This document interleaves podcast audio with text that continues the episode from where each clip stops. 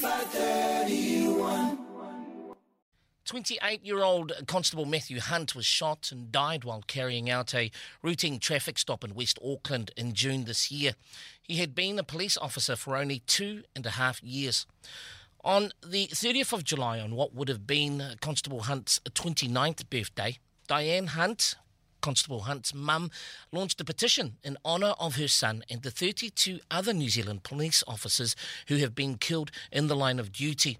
The petition calls for the Sentencing Act 2002 and the Parole Act 2002 to be amended so individuals convicted of murdering a police officer receive a mandatory life sentence and have their parole eligibility automatically declined.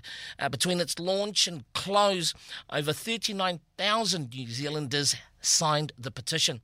The Hunt family commissioned a taonga in honour of the 33 police officers who have been killed in the line of duty. This will be handed over to members of Parliament as part of the petition presentation. The petition will be formally received by the Honourable Mark Mitchell, MP, alongside Minister of Police, the Honourable Poto Williams. Uh, Diane Hunt joins us now on Pacific Breakfast. Diane, thank you so much for your time this morning. Good morning, Brian. Thanks for having me. And uh, firstly, uh, my condolences uh, to you and your family for the, the tragic loss. Diane, nearly six months on, how are you and the family doing at the moment? Mm. Well, yeah, I mean, life goes on, doesn't it, Brian? I mean, I've had to go back to work. I'm only working part time where I usually work full time. Each day is different, and depending on the events in the country the day before, it, when you wake up and hear that um, a police officer's been shot at in Northland, or yesterday the police dog was shot, it brings it all back. I mean, events like this are not uncommon in New Zealand today. In terms of the support uh, since uh, June, how has it been from uh, the police, family, and friends, mm. Diane? Mm police have been amazing. And, you know, I fully understand why Matthew wanted to join the New Zealand Police. They are a family and they've been hugely supportive of me and my daughter, and they still are. And, you know, um, yes, they've been wonderful. They're always there. And yes, I've got a room full of um, uh, letters and pictures written by school children it's um, mind blowing, really. Mm. Tell us a little bit about Matthew. What are some of your, you know, most treasured memories, if it's okay, mm. Diane, and and what oh, you miss about sure. this amazing man? I mean, Matthew, like all of us, wasn't perfect, but he was. He's my son. I'm hugely proud of him and always will be. He was on the cusp of becoming a man and um, he, he was going to go somewhere. He loved his job. He was good at his job. He was good at dealing with people. Everybody remembers Matthew right from when he worked back at the courts, when he worked at Auckland Prison. Everybody remembers Matthew. This morning, I had a message from someone who saw a post about somebody Matthew gave a ticket to who remembers Matthew giving him the ticket. And he said how impressed he was with Matthew. And yeah, I mean, Matthew, for a very um, humble person, was remembered by so many. Mm.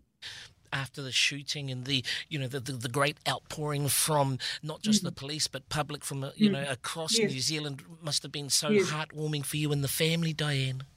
Yes, it was. I mean, to be honest, Brian, I turned off the TV and I didn't leave the house for a long time, but you know, I have seen things since, and of course, I have all the cards and uh, remnants of um, gifts that were left at police stations, and it was hugely moving the minute silence.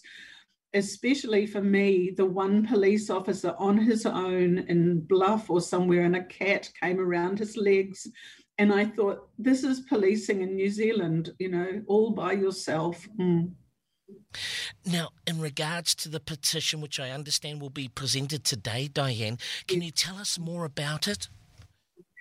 Well, you know, after Matthew's death, I sat there and and thought and talked to people, and it was like, what do I do now? Do you just accept that that's all he got? 28 years, a boy that did all the right things. He'd just paid off his student loan.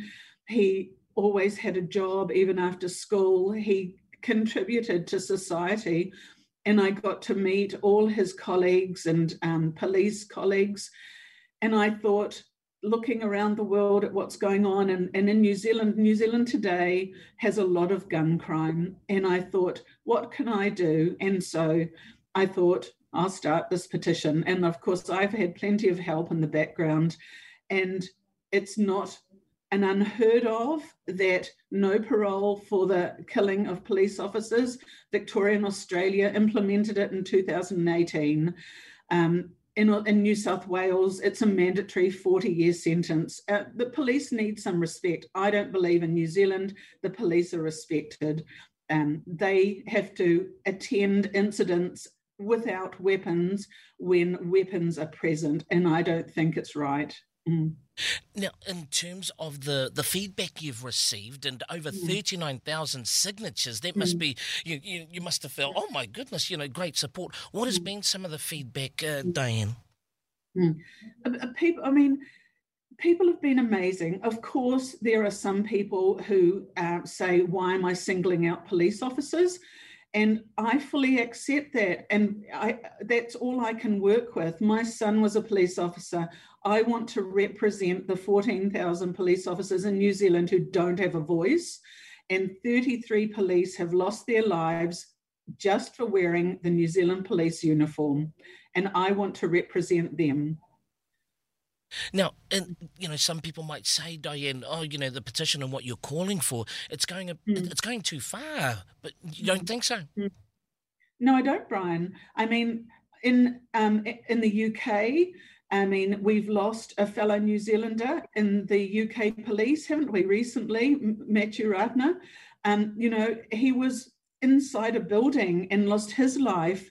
Um, in, in England, they have a petition uh, for, for, in memory of Andrew Harper, a police officer who lost his life over a year ago. And I really believe that change will occur in England, and they want it for all frontline um, services, nurses, um, fire, ambulance. And I totally agree. I'm just one person and I'm not capable of all of that. And so I've narrowed mine down to honour the police. Mm. Now, when will you be presenting the petition, Diane? At 11 o'clock today, Brian. Mm. And then once it's been presented, where to from there? Okay, so I mean, at the moment, Parliament is only sitting until next week, I think, and then they're all on holidays for many months. and so next year is another stage. I've never done this before, Brian. So, you know, it's all new to me. I give it to Mark Mitchell, he takes it into Parliament. And so I believe next year there's a select committee where people like me get to speak. And who knows, Brian? I don't know. Mm. You know, well, Diane, I, I, I, thank you so much for taking time to join us on the show this morning, and uh, you know, been so blessed, and uh, to you and the family. You know, uh, mm. Matthew's legacy continues through you and the great work that you're doing. So, wishing you all the best uh, for not only today, but of course uh, for the for the outcome of the petition. Bless you, dear, and have thank a great you, Brian. day. Lovely to meet you. Thank you. Bye bye.